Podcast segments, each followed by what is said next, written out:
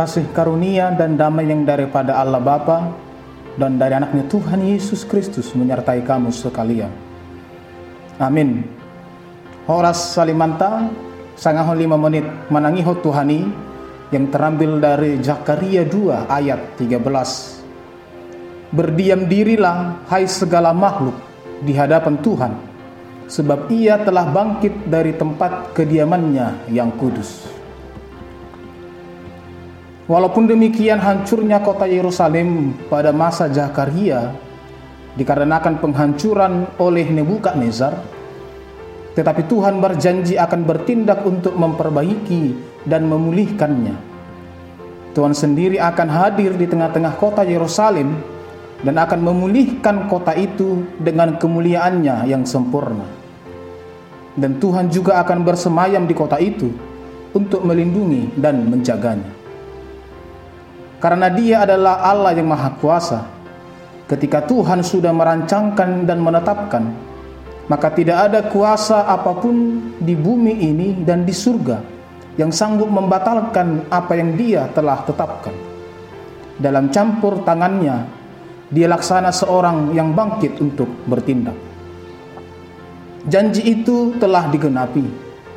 Allah yang telah bangkit dari tempat kediamannya yang kudus dan berdiam di tengah-tengah manusia dalam diri anaknya Yesus Kristus telah memulihkan hidup kita yang tertekan oleh dosa dan kematian dan memulihkan hubungan kita dengan Tuhan.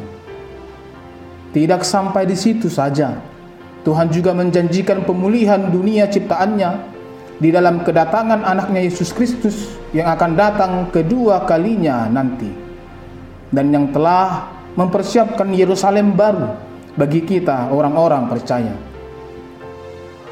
Yerusalem baru, tempat segala bangsa berharap dan tempat semua manusia di bumi datang untuk menyembah Tuhan. Inilah kesempurnaan dari penggenapan janji Tuhan itu. Itulah yang menguatkan kita orang percaya untuk hidup dengan penuh pengharapan di dunia ini. Kita tidak akan mempunyai semangat, sukacita, dan ketekunan melakukan sesuatu atau mengejar sesuatu jika kita tidak mempunyai pengharapan akan memperoleh sesuatu. Dalam kehidupan kita, mungkin kita takut, khawatir, putus asa, dilema oleh banyaknya kesulitan dan penderitaan yang kita alami. Seakan-akan tidak ada lagi harapan untuk bangkit dan keluar dari persoalan dan penderitaan hidup itu. Namun firman Tuhan berkata, Tuhan akan bangkit dari tempat kediamannya.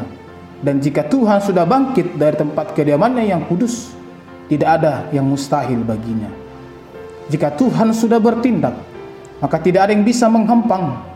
Maka kita akan selamat dan dimenangkan dari segala penderitaan itu.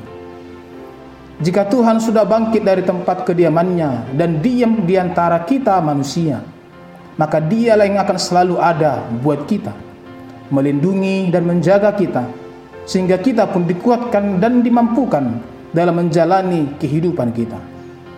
Dalam Keluaran 14 ayat 14 dikatakan, Tuhan akan berperang untuk kamu dan kamu akan diam saja. Jangan oleh pergumulan dan penderitaan kita menjadi gusar, tidak tenang, jatuh dalam dosa dan terperangkap oleh cobaan iblis sehingga meninggalkan Tuhan tetapi tetaplah tenang, kuat dan tangguh, serta setia kepada Tuhan.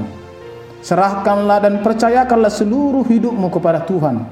Dia yang akan bertindak, memelihara, dan menyelamatkan kehidupan kita. Selamat berdiam dan berpengharapan di dalam kuasa dan penyertaan Tuhan. Amin. Kita berdoa. Sungguh kami bersyukur ya Allah telah menerima kebenaran firman-Mu bahwa Engkau Allah yang akan bertindak, yang akan bangkit dari tempat kediamanmu yang kudus untuk menyelamatkan kami orang-orang yang percaya. Maka itulah yang menjadi pengharapan kami di dunia ini. Ketika dalam hidup kami menghadapi berbagai persoalan hidup, pergumulan, tekanan, dan segala penderitaan, tapi kami tetap mampu dan kuat serta teguh oleh karena pengharapan akan Yerusalem baru bahwa engkau melalui anak Yesus Kristus akan datang kedua kalinya untuk memulihkan kehidupan kami. Anugerah Tuhan kita Yesus Kristus, kasih setia Allah Bapa, dan persekutuan Roh Kudus kiranya menyertai kamu sekalian. Amin.